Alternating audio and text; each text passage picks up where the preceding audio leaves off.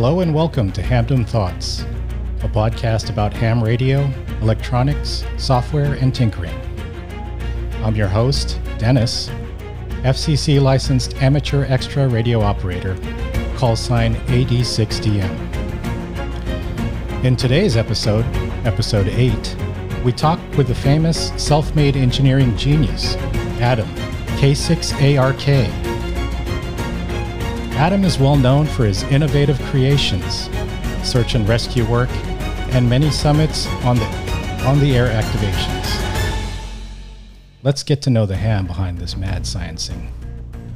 Stay tuned.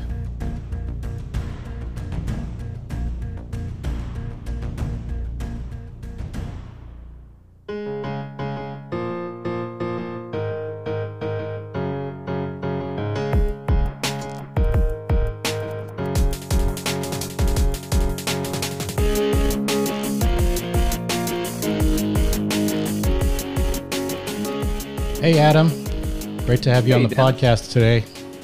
Awesome. Well, thanks for having me here. I'm really excited. I've been really enjoying the podcast so far. Well, thanks. Yeah, it's it's been fun. It's been a long day for me today.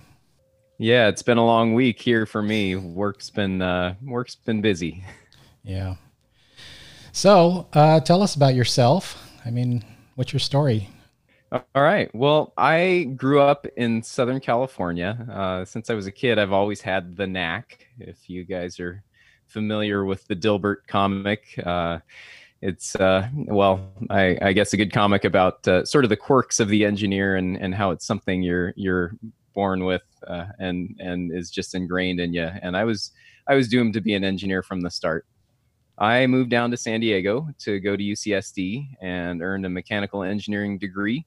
I work as a quality engineer in a large industrial facility down here. And throughout my education and uh, life as an engineer, RF and electronic circuits have always terrified and confounded me. so uh, it was uh, somewhat of uh, an adventure getting into ham radio because of that. So, you have been known for your SOTA activations, and lots of SOTA hams speak of you very fondly, uh, in particular because of uh, one of your recent antenna revealings. You have an end-fed half wave and also a end-fed random wire that you created that actually has the transformer on the connector, which is pretty cool. You also Right. inspire a lot of people with pixies and revisions of pixies. You're constantly just finding these innovative ways of creating this these antennas and and these radios. Why don't you tell us a little bit about that? Yeah, sounds good. Well, I I obviously love to tinker, and when I got started in HF, uh, oh, what a, I guess about six or seven years ago now, I I picked up a Yaesu FT817 and ended up uh, buying an antenna from uh, LNR Precision, the end-fed half-wave trail friendly. And you know i i tinkered a little bit with antennas. I made my first contact uh, on uh, you know long distance propagation contact ever on 10 meters on a little dipole that i had built out of some some wire i had laying around the house. But when i bought that 817 i wanted a nice portable antenna and i thought there is no way i can build anything as cool as this little lnr trail friendly antenna so i spent the money on it and uh, used that for many years.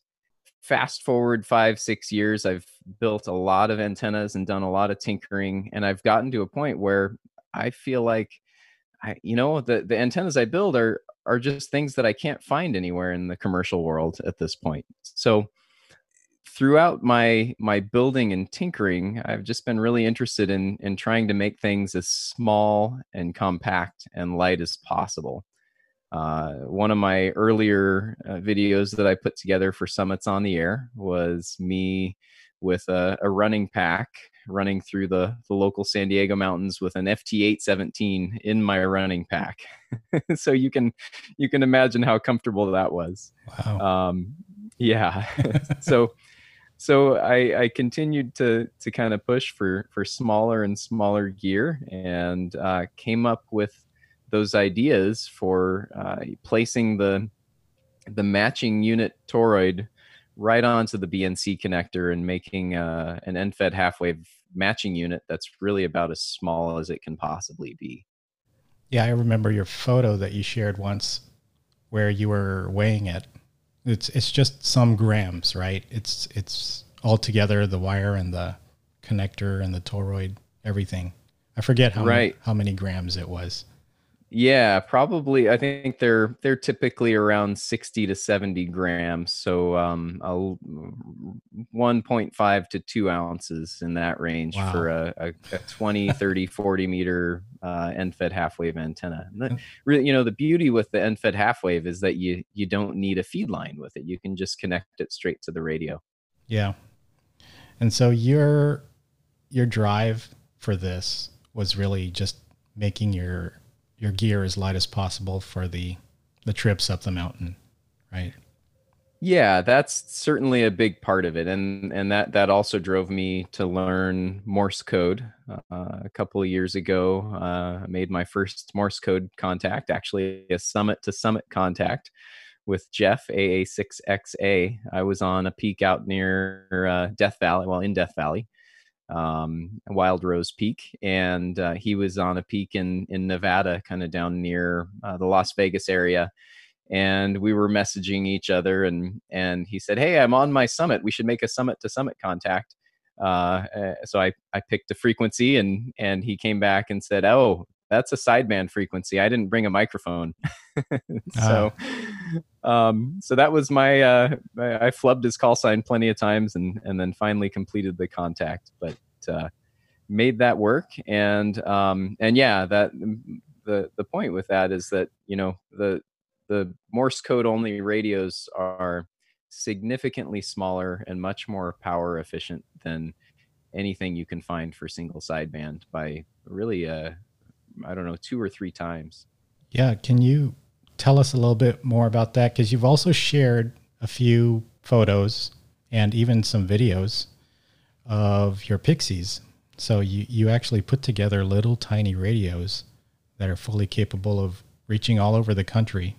Right. Yeah. So so I've taken the the standard Pixie transceivers, the the kits you can buy for oh a few dollars on on Amazon and I figured out that there's there's a significant portion of that board that's just connectors and sort of miscellaneous stuff that you don't really need for the radio to function.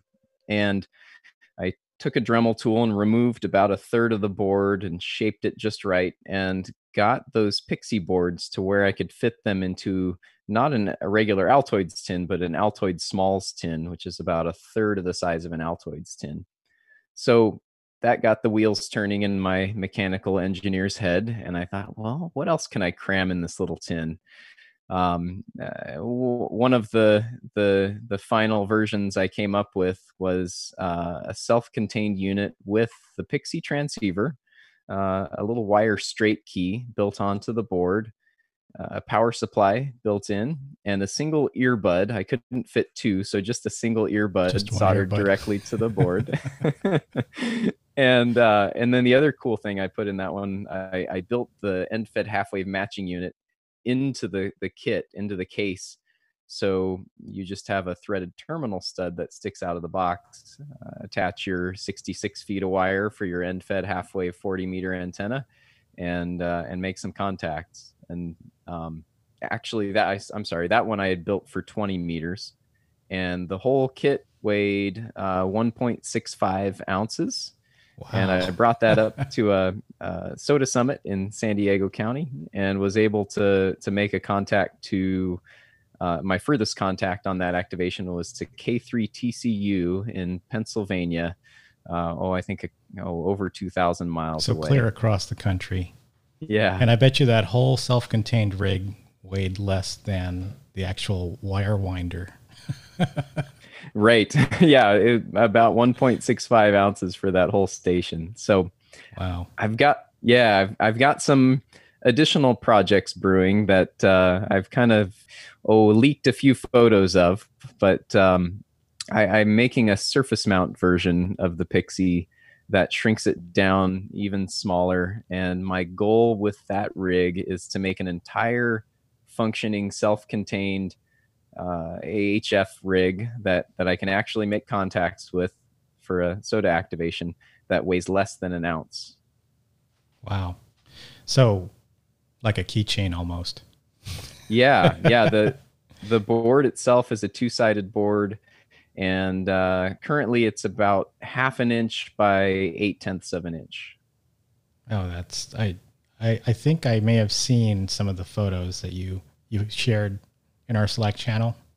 Yeah, it's it's a little bit ridiculous. This is this is where you're using um, surface mount components and getting really ridiculously small. In fact, didn't you order the wrong size surface mount where it was in the groove of your fingerprint? yes. Um, so most of the most of the the capacitors and resistors on the board are are 0402 sized components, which are pretty small. They're they're I think kind of typically the the limit of what you want to try to to solder with hot air and paste and tweezers by hand. Um, and I accidentally purchased the uh, 010, 01, I'm sorry, 0102 uh, resistor. And um, just because I really wanted to put that board together, I, I managed to, to get it into place and make it work. that is just amazing. I can't see myself going through these like these iterations and, and working with such small things. I have a hard enough time just soldering two wires together. So yeah, uh, those are those are certainly days where I do not allow myself to drink coffee. Oh yeah, you got to have steady hands. You have to be. I, I don't know. Do you put on like those magnifying glasses that people use to be able to see what you're doing? I mean, I'm just trying to I, to picture what's getting all this stuff together. Yeah, I don't have a set of those, but I do have uh, a magnifying glass on a on a, a flexible stand that kind of holds it in place for me and i yeah. i most definitely have to use that. Well tell me about this process. I mean are there a string of failures here? Or i, I have a video a favorite video of yours that it's the one where you do the end fed random wire and you're sitting there with very tiny things like you're holding the bnc connector and you're cutting it with a dremel and your fingers literally like a millimeter away from the spinning blade and I'm just thinking, how many how many times has he done this? Because he seems to be such a master at at cutting this stuff, and he's getting it on video, obviously. So he's succeeding. so yeah, well, uh, the, that that is certainly somewhat the the art of video editing. Yeah, there there uh, is, is, plenty of of failure and uh, frustration and and even occasionally a little bit of cursing yes. involved. in, I can relate. In, yes, I I have thrown away probably more components than uh, than I've. Uh, ended up with success at the end and you know you you don't see that in the videos but yeah. Uh, I think it's really important that that people understand that that it's okay to fail like that and you, you're not going to be successful every time but that's how you learn. Yes.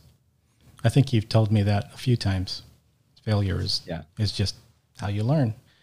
Yep. And the beginning of that video if i remember right you say this is not easy. You know i wouldn't try this as your first antenna project or something like that right? Right. And when we actually go through the video, I see. I'll link it in the show notes, but I, it's it's really it's impressive how you get it all together and you make, again, video editing. It all seems very easy when you watch it on a video. right. Part but of the reason know, I don't do build videos is because of the cursing. I, I really yes. there's a like sweat pouring down my my forehead, and I'm I'm just like, are you serious? You know, and then my wife sometimes comes in and says, "Is everything okay in here?" yep. yes, indeed. Yeah. The um. Uh. Oh, what was I gonna say about those? Um. Trying to remember. Uh, I lost my train of thought. Oh, oh well, it'll come back worry. to me. so yeah, switching gears here. Uh, you seem to be on a peak all the time. I'm always getting alerts, or in the Slack, you're saying I'm I'm going up uh, for a quick SOTA activation. So how often do you actually activate? Because it seems like it's almost every weekend or any free time you get that I am hearing that you are going on a trip. Yeah, well, you know, SOTA is is certainly one of my uh, escapes and and one of my uh, ways to to de stress and enjoy nature. So, I really do try to combine a lot of my outdoor activities with opportunities for SOTA activations. Uh, I, I, activate quite a bit less than I have in the past. Two years ago, when I uh, earned Mountain Goat, when I achieved uh, a thousand activator points for SOTA, I actually activated a 100 peaks in that year and earned peaks. Wow. 100 peaks. Yeah. And oh, I forget exactly how many, but it was over, well over 600 points that year. So that, that was Man. quite a whirlwind year. Since then, I, I've kind of uh, redirected my energy at, at different things, you know, more of these projects um, and trying to pursue kind of unique aspects of, of SOTA other than just uh, just chasing some some points. So yeah, I some you know some examples of that are are activating with just a pixie, making smaller and smaller rigs, and also working uh, DX from summits. I really enjoy bringing out the 100 watt rig and the half square antenna mm-hmm. and uh, staying on a summit you know into the evening or in the early morning and and trying to reach uh, Australia, New Zealand, or even Europe. So my my SOTA goals last year included trying to uh, get Summit to Summit DX, uh, and I I succeeded in that about mid year, making uh, Summit to Summit contact with a station in Japan and then on New Year's Eve, I was able to make a summit to summit contact with John, ZL1BYZ in New Zealand, which was awesome. He's uh, he's an incredible chaser that uh, that chases us all the time up here in, in the US, has a, an amazing home station. And it was really cool to be able to pick him up on a summit with his KX2 running, I don't know, probably eight or 10 watts. So S to S and you were running the 891 or uh, 857. 857. And yeah. he was on, on the other side with a KX2. Right. Man. wow. It, it, was cool.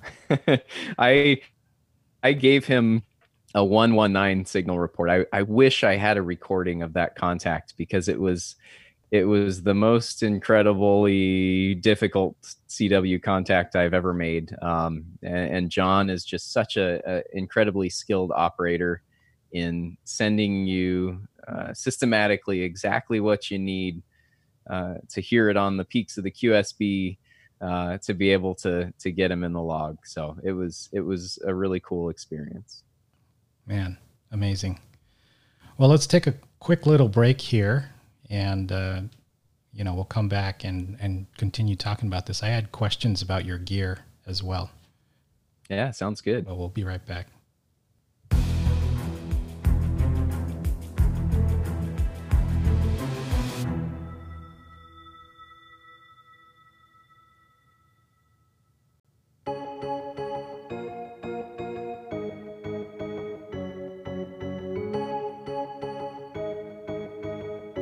Right, we're back.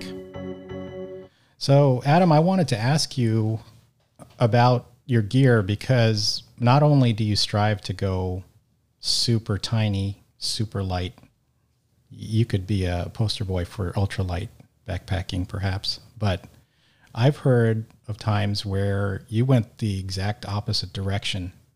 And I, I want to mention like a 60 amp hour battery that you brought once and just going QRO, and I couldn't believe the the amount of weight that you were planning to take on this trip. But can you tell me more about those type of activations? Yeah, well, you know, with with uh, with search and rescue, uh, I, am no stranger to carrying heavy loads up up mountains. Um, that said, uh, in my personal adventures, I do like to keep things light, generally speaking but there there are times for everything and on uh, one particular trip up uh, a peak in eastern San Diego County, Whale Peak. It's a, a desert summit, a really beautiful spot. I think it's oh probably a three mile or so hike to the summit, and uh, it's a little bit of a rugged trail toward the end. Uh, it was during the I think this CQ Worldwide DX contest, and I thought, well, I want to have some fun with this, so I'm going to bring the uh, the QRO rig. I brought the FT857, and I actually didn't bring the 60 amp hour battery on that trip, but I bought brought the uh, Bioenno 12 amp hour and another uh, 10 amp hour battery. So so I had like over 400 watt hours of, of power. Did you bring solar with you?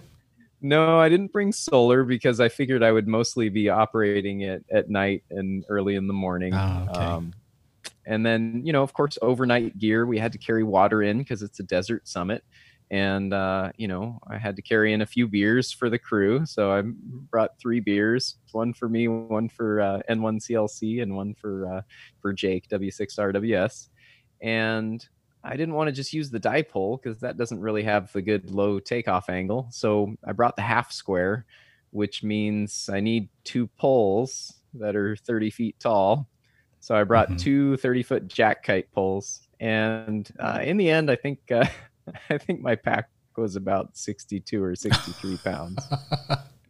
I can't I can't even think of that. I mean, it's I I think I care uh, my one of the backpacking trips I've went on.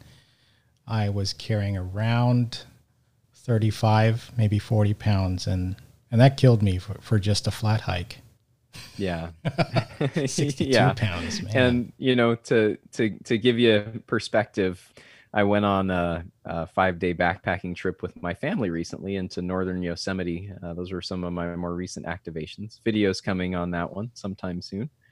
And uh, it was a five day trip. So, five days of food. We had to have bear canisters on mm-hmm. that one, which adds, you know, two and a half or two and three quarter pounds and I brought the uh, just the KX2 on that one. But my whole pack for for the entire five days was about 25 or 26 pounds. Mm. So that's very efficient. That's that's what I'm thinking more of like super efficient backpacking. Right. 20 to 25. But yeah, I think I was joking at the time when I was like, what is that going to be? Like 60 pounds? And you're like, yep. yeah. the things we do for fun. Yes. I hope you don't mind if I play one of your videos here. No, go it's, right ahead. Uh, it's got your kind of theme song as well. So that's basically me asking permission to uh, to play your theme song on my podcast. but this one's called World's Smallest Fully Capable HF Go Kit. Hey, what's up, everybody? You've seen me out operating portable a lot with a variety of kits, but I've never really shown you what's in them. So today, we're gonna go through what's in my KX2 kit. Stay tuned. This is the entire station that I'm gonna try activating with today. Uh, Altoids 10 Rock Rockmite setup. Any other stations out there? K6ARK.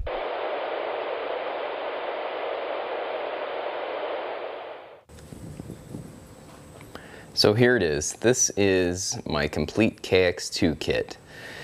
The kit fits into this Kelty cash box. It's uh, about seven inches long here.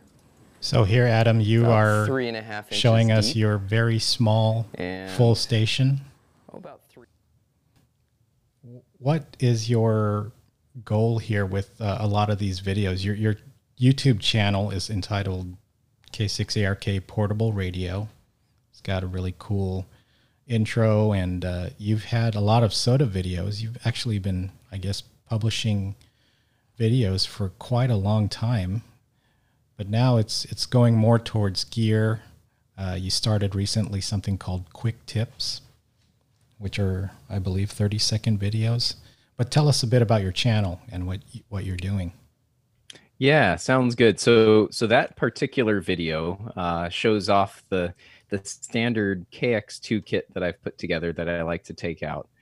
it's it's oh probably about a third of the size of the shack in a box kit that that uh, Elecraft sends you when you buy the the kit for the KX2 mm-hmm. which and, in itself is pretty impressive i, I saw that at the uh, 2018 pacificon i was like wow this is a whole SOTA kit right here and it had the ax1 and all that but you you've managed to make it even smaller Right. Yeah. I I just like making stuff fit into uh, as small of a pack as possible, so I can easily take it wherever I want to go, and that that's really one of my big big drivers there for for constantly downsizing the gear, and I, I started doing these these gear presentation videos because people ask about it. You know, I I've uh, uh, they they see what I'm carrying and using in the videos, but I I don't really give a lot of details or show you how to build them or or where to to get all the stuff to put together so so that's kind of where i started going down the road of all right well uh, for with the the antennas for example i, I don't have the time uh, or availability to to build those and and sell them. So the next best best thing is to show people how to make them. Yeah. And yeah they're tricky but people do it. And and you know just the the emails i get from people showing me pictures of the antennas they built are are are so cool. So so that's a big focus of the channel is is sharing what i've learned and helping others learn the same things. I just i just love teaching and and sharing and then the other piece is just i really enjoy making fun entertaining videos and and one of the things that I want to grow in in my skills is just the the whole video production and and editing aspect of it, the art of all of that. Yeah, it's uh, they're really good. I, I am always I have you on notification, so something new pops up. I'm like, oh, this is going to be cool, and uh, quickly go watch them. Excellent. Well, yeah. The so a, a note on the the quick tips videos uh, I, I started uh, recently. Well, uh, I recently became in, involved with the the YouTubers bunch, the the ham radio group of of YouTubers, kind yeah, of great group. I guess you could say, yeah, I guess you could say organized by by Jason KC5HWB, and you know, in in doing that, I thought, all right, I, I should get a little more organized with with what I'm creating here I don't have any particular goals with my channel. I don't plan to try to make any money off of it. I'm I don't plan to monetize it just because uh, it's just I guess a personal choice. But I I started making a list of, of topics and and and things I wanted to cover, and and one of those sub lists involved just little kind of tips and tricks that I've learned that I see when I watch my videos, but I know people watching the videos aren't necessarily going to notice them. So so I've I've started making a list of of things that I think I can present in 30 seconds or less and just teach you a really cool little tip about either portable operating or uh, for for antenna building or other portable radio or summits on the air related topics. So there's going to be a bunch of those to come, and I, I'm I'm pretty excited about them. Yeah, really cool. I just watched your one today where you do the horns and you right. wire wind on while you're doing the horns. Uh, what did you call that one again? I, I can't remember the, the, title. The goat. Yeah, the goat wind. Goat uh, wind. I, yes, that's right. Yeah, and I, I call it that because I learned that trick through uh, watching a, a, video from Steve WG0AT, who uh, I, I, should give a shout out to because he's really one of the driving reasons that I ever started making videos on uh, my SOTA adventures. I, I mm-hmm. really enjoyed his stuff, and he he gave me a, a ton of motivation and psych for just getting getting going and having fun in, in summits on the air. So yeah, um, he's he's kind of a, a legend to me and uh, really a, a celebrity. I, yes. I remember I I had never made a contact with him uh, until uh, coincidentally on my mountain goat activation, and he was uh, it was a summit to summit contact, and and I heard him. You know, I saw the spot from him, and I said, "Oh, I'm gonna go try to chase the goat." So I tuned up on him and I was so nervous. I was shaking because I was going to make a contact with the legend. It was it was Yeah. really cool. He, I, I mean, I've I've been trying for him. I, I get the alerts for him, and I haven't heard him yet, but I would love to. Yeah, a lot of people are starstruck by uh, yeah. Steve. I gotta say though, your your channel is very well done. Uh, your editing is great, and I like the quality of your your video as well. And I was hoping you could kind of geek out with me because it's a common thread among hams I'm finding is hams are into photography, they're into you know just gear in general, even if it doesn't necessarily apply to ham radio. But maybe you could talk a little bit about your your videos, your video process, your gear that you use there. Yeah, absolutely. So I, I shoot a lot of my uh, my my current equipment includes uh, a GoPro uh, Hero Black. What is it? A Hero Black Hero Seven Black. So it's it was the the first edition where they they put that latest image stabilization in it Yes. that is is just amazing and i use that camera for all of the hiking footage. Uh, i use it for some of the wide angle uh, time lapse uh, videos. And it, it it does an incredible job. So i, I can't recommend those uh, enough. I've started including uh, uh, mirrorless and or well yeah either a Canon uh, smaller mirrorless camera, uh, the EFM series. It's a Canon M6, uh, or the Canon RP, a full frame mirrorless camera. Uh, I've got a, a bunch of Canon lenses from you know previous uh, photography uh, exploits that I tinkered with in the past. You know, along that that line of of uh, ham operators liking to be uh, photographers as well and and and really enjoying gear uh, maybe an engineer thing too Mhm. but uh, I, I relatively recently picked up those those camera bodies and started using those for the video and i've been really pleased with the results it's it's nice to be able to to control that depth of field Oh yeah. to shoot in lower light and uh, and just really get some of those more artistic shots Yeah. You can kind of tell, you know, when, when you have the shallow depth of field, you know that we're working with something here that's that's uh, much more than your just typical point and shoot. I could see them in, in your videos. Yeah, and then as as far as you know, producing and and planning videos goes, I've I've I've tried to to do a little more planning ahead, and uh, rather than just shooting video and and seeing what I can put together after the fact, it's it's certainly more of a challenge, uh, especially balancing that with with actual operating time. but uh, but the results are are pretty cool. I, I think a couple good examples are uh, the the latest Sierra trip videos. Um, there's the uh, oh, oh I can't remember the name. SOTA at thirteen thousand feet or something like that. Uh, that one has some some fun fly fishing in it as well.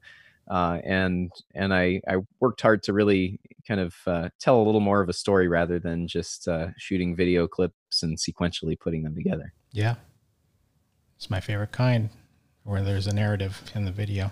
Yeah, and they're they're they're really fun to make. Yeah. So Kevin W6RIP mentioned that when he goes out to the Southern Sierra, a lot of the peaks that are difficult are often untouched. Um, if you look on a map, you've you've gone on a lot of them. so I was wondering, which peaks do you frequent? Which regions do you frequent? Because it seems like you have a mix between the desert and the Southern Sierra, or is it just all over California and you just you just go to different places all the time? Yeah, so there there's certainly a mix. I, I do a lot of the Southern California peaks, which include some some desert and uh, transverse range peaks. But my my favorite mountain range to to go play in is the is the Eastern Sierra. Um, generally from oh like Lee Vining or or Bridgeport South is is where I've spent a lot of time, and I've been backpacking up there since oh since I was probably 12 years old. So I, I know the area well, um, and I just love going up there. So uh, so yeah, there there are quite a few of those southern Sierra summits that uh, that that I have activated. There are still plenty of them that no one has activated. So, how many would you say you have activated first? Um, that's a good question. I, I would, if I had to guess, I would probably say fifteen to twenty. Yeah, somewhere in that range. So you just yeah. kind of figure out, okay, how am I getting to getting up this because there's really no established trail or anything like that, right? You're just yeah. It, it certainly depends on the peak. Um, so topographic maps help a lot. Uh, there's also a a fantastic book for Sierra adventures called Peaks, Passes, and Trails. It's by a guy named R.J. Secor, S E C O R, and it's a it's an excellent reference that that doesn't give you a ton of detail but it it gives you uh, you know some basic information to to help point you in the right direction on on which ridge or or couloir or uh, you know route up a, a summit is is the easiest way to go. Really cool you have to send me that link and I'll include it as well, or the title. Oh, sounds good. And I'll I'll put that in the show notes as well. Sure. So I wanted to also ask you about your search and rescue work because uh, W6RIP in our talk mentioned that you're also a search and rescue volunteer. And right. So I wanted to ask you about your experiences in that and maybe even some of the stories that of of deployments that you've had.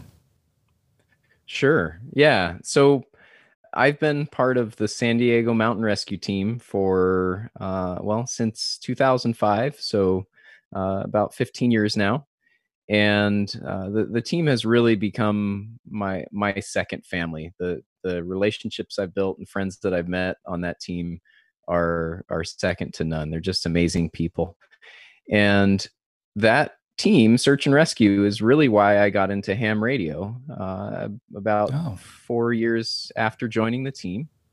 Interesting. Uh, there were a few other people on the team that uh, were were getting ham radio licenses, and uh, I thought, well, you know, I, we use these commercial radios, analog VHF and UHF radios on the team, and I'd really love to learn more about how they work. So yeah, I'll, I'll study up and and get that technician license so so that's what originally got me started. I had that technician license for about four or five years and then upgraded from there. Uh, but yeah the, the team got me started in ham radio. The the team uh, here in san diego were an auxiliary unit to the, the san diego sheriff's department. They have a search and rescue team as well. And our team is uh, well generally more highly qualified uh, as as ground searchers. We're, we're classified as type 1 alpine and mountain rescuers, which means we can basically go into any altitude, any weather, anytime. We don't really have any limitations on on where we can go or what we can do from a, wow. a ground search and rescue perspective. And we we uh, in county here, most of our searches are are you know within San Diego County. And for the most part, our searches end up being searches rather than rescues. We get very few rescues in San Diego County because, well, San Diego, it's always 75 degrees and sunny. And, and uh, if someone's injured, they just go pluck, pluck them off with a helicopter. So mm, okay. we get very few rescues, mostly looking for people that are missing or lost. And those searches uh, really vary and, and range from urban searches for, uh, say, a, an Alzheimer's patient that uh, walked away from their home, and uh, you know they're they're people that are just not fully in their right mind and will wander off even into you know heavy brush sometimes and, and be incredible and incredibly difficult to find. So we get those kinds of searches we help out with evidence searches when a crime has happened somewhere. Uh, relatively recently, we helped uh, find a, a, a gun that was used in a crime here in San Diego County, and we get searches for you know missing hikers and and uh, people like that. Just your your average uh, recreational users that that get lost and and don't come back. And then very occasionally we get an actual uh, rescue, and and those are those are a lot of fun. Yeah, that sounds very similar to the arrangement up here. After I talked with Kevin W6RIP, I actually Googled the SAR groups in this area. And I guess the one that's close to me is the Sac County Search and Rescue. It's uh, associated with the sheriff's office. So I imagine it's it's a very similar setup where they're helping with. I, I never really thought of that, helping with crime investigations and and searching for individuals in an urban setting as well.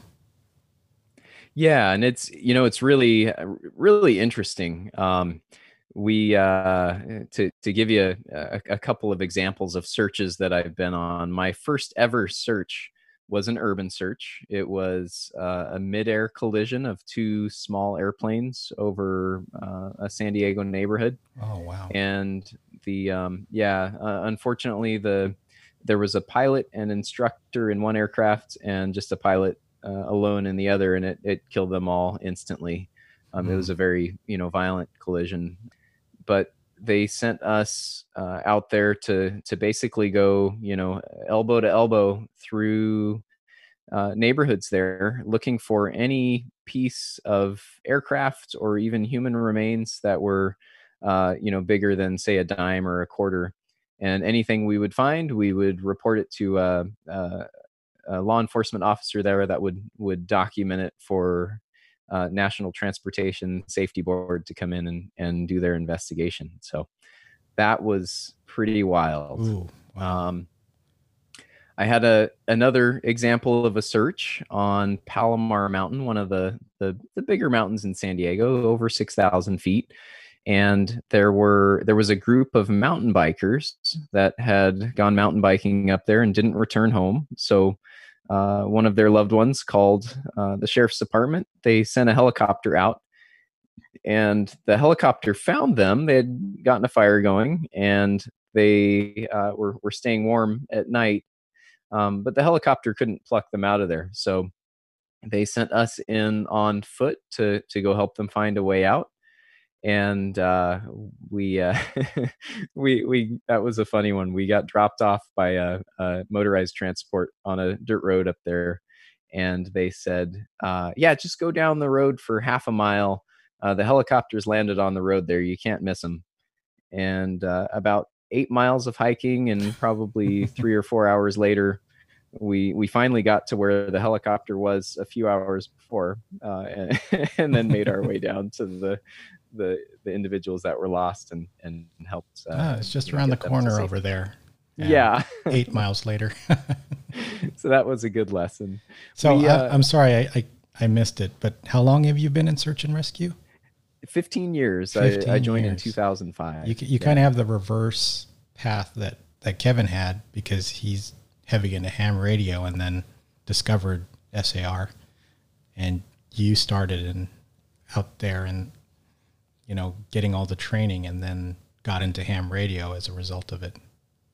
Right. Yeah. And, um, I, you know, I, I joined the team with a bunch of uh, backcountry experience, uh, rock climbing and backpacking, and then uh, I, I learned the ham radio aspect. So, what one suggestion I would make for for anyone listening that might be interested is to look up your local team. Every team is different. You you don't necessarily have to be uh, a backpacker or a mountaineer to be part of and, and support your local search and rescue team. Many of them are organized into units that have specialties, and one of those units is often a communications unit. So, if you're a skilled ham radio operator and you'd like to to help support one of your local emergency response teams, by all means, look up your your local sheriff's department and see uh, what opportunities there are for you in a local search and rescue team. Yeah, really good tip. And I'm really glad you're out there. you definitely show your experience and in, in just even your ham radio videos. I'm, I'm very impressed with all the different trips you take. I keep talking about that one where you it's called the 14er, Mm-hmm. where you you just seem like it's a regular hike in the woods. It, it didn't seem like it even fazed you, and I, I'm just thinking of that kind of elevation. We we share a common peak. I I wasn't doing SOTA at the time, but we we've talked about Mount Dana out in Yosemite, Yeah. and I actually got altitude sickness just crossing the 10,000 mark, 10,000 foot elevation mark. And I imagine for you that was nice, pleasant peak to climb. Yeah. Yeah. And, and you know, uh, that, that was actually my mountain goat summit, believe it or not. Oh, okay. Cool. yeah. Yeah, But, I, I uh, actually have that uh, elevation as a tattoo, that elevation number, because it was such a significant uh, mountain for me. I was in a beginner mountaineering course and actually struggled all the way up. And uh, we actually had to split because the storm was coming in. And the the group decided, okay, with the we had two guides, and one of the the guides decided we need to get everyone off this mountain as quick as quickly as we, we can because of the threat of lightning. So I was pretty much had a rope tied around me, and I was with one guide, and the other guide took the rest of the group down, and I just kind of stumbled my way down with this splitting headache and extreme exhaustion from the altitude sickness. Yeah, that's rough. I, I am fortunate in that I'm I'm relatively resistant to altitude sickness, and uh, actually when the when I did Mount Dana, I uh, I had been at altitude for probably four or five days leading up to that, so I was very well acclimatized by then. Yeah. But yeah, so I think of some of the peaks you've done and then I watch your videos and and you're just all smiles like nothing's even happening. Well, it is Very it is impressive. my happy place. Yeah, well thanks for those stories. Uh what do you have coming up? Any exciting plans? Oh, let's see. Um, I have a goal uh, for next year. I'm not going to have the the chance to try to achieve it this year. I'm I'm too much out of shape, and uh, it's it's just not going to work out. oh, if with, you're out uh, of shape. with- oh boy. it, hey, it's all relative.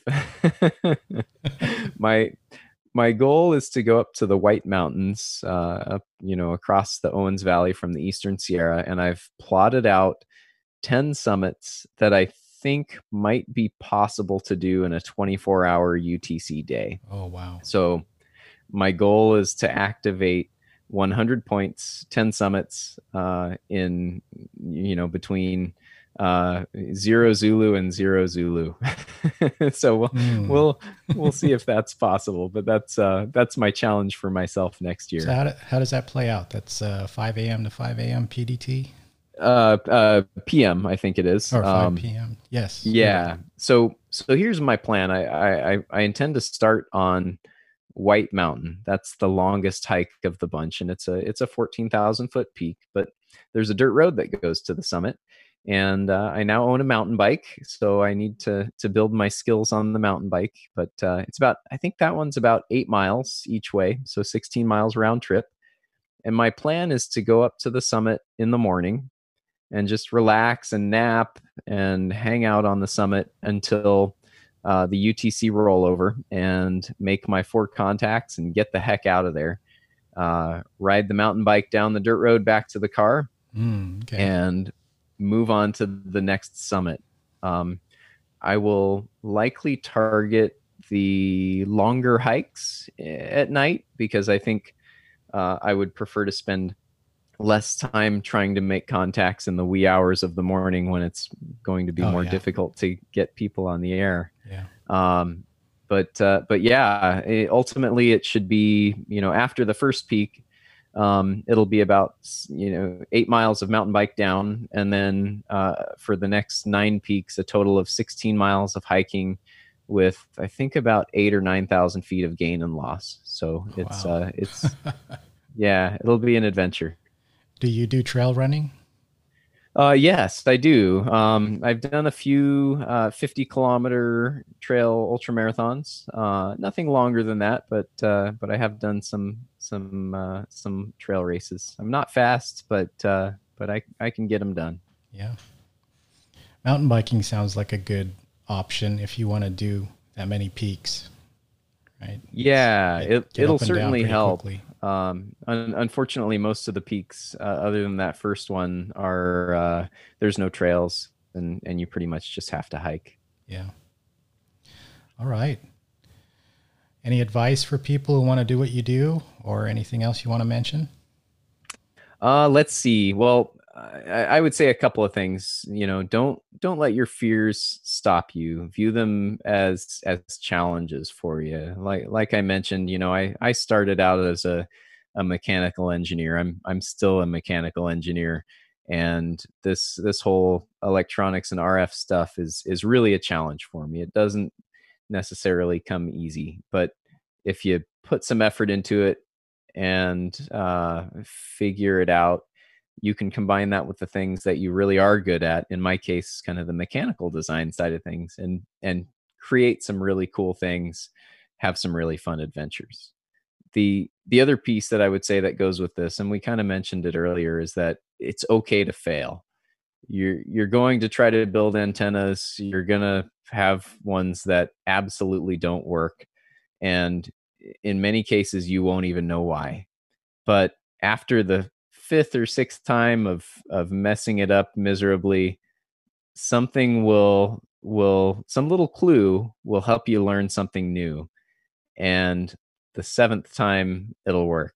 So don't be afraid of those failures.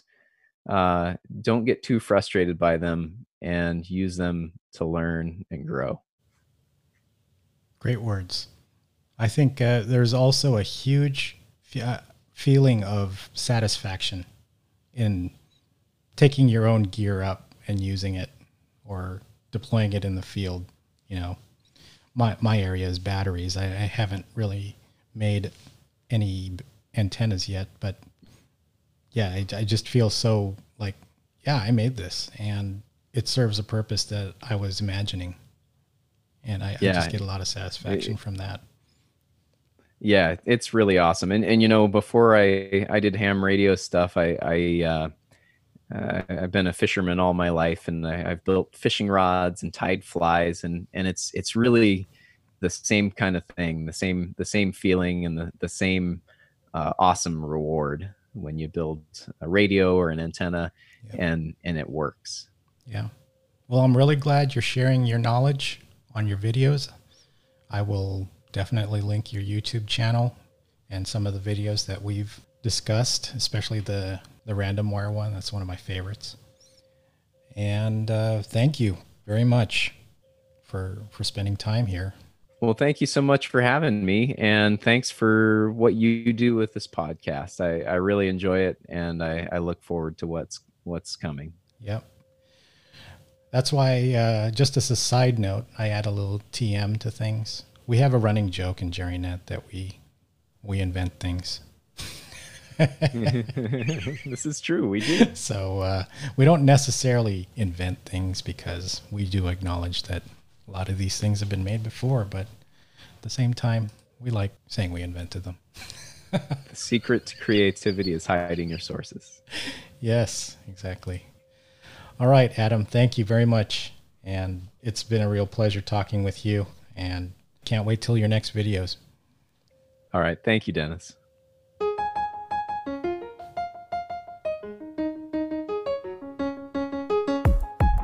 Once again, you've been listening to Hamdom Thoughts by AD6DM. Thanks for listening. We will catch you again next time.